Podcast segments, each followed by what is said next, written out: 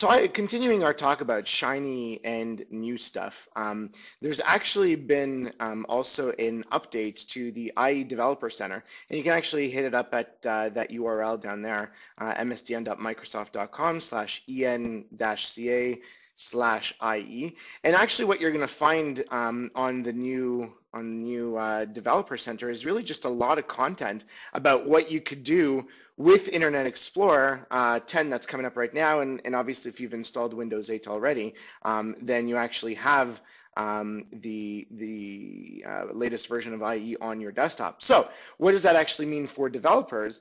It actually means that, you know, it's time to start thinking about, um, you know, what you need to do in order to get your websites ready.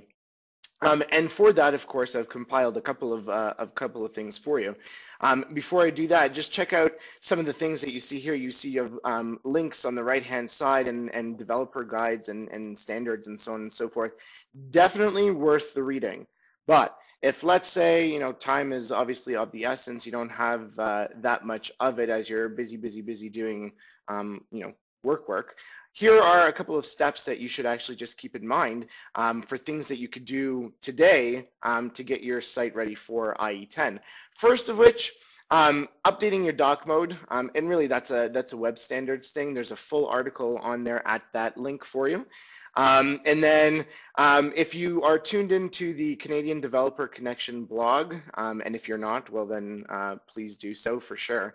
Um, Thomas actually posted a blog post on the compatibility um, inspector um, actually just a couple of uh, couple of weeks ago on how that can actually, once you put it against your site, you can actually um, get a whole bunch of um, updates and, and such for what potentially might be problems on your site and um, running on Win, um, I E ten, sorry. And then last, or second last, I should say, feature detection. This is not something that's brand new. You've heard about this for quite some time. Um, but again, really in that movement towards I E ten, you know, you have to start thinking about looking at, you know, what kind of features are available in what browser and how do you adopt your site, um, or I should say adapt your site in order to actually um, take that into account. Um, and then, of course, um, from a, a Windows eight perspective, or really just where the web is going in general, you want to start looking at a plug-in free browsing experience. And that's actually, that last uh, link there is a great um, M S D N article on all about uh, plug-in free browsing um, experiences. So really gives you something to think about um, in order to kind of move your, your site forward. All of this stuff you can actually branch off right off of the um, I E Developer Center, so don't worry about the specific links, but um, if you did want to drive uh, directly into each one of those four steps, each one of those articles really gets you, uh, really gets you started in that.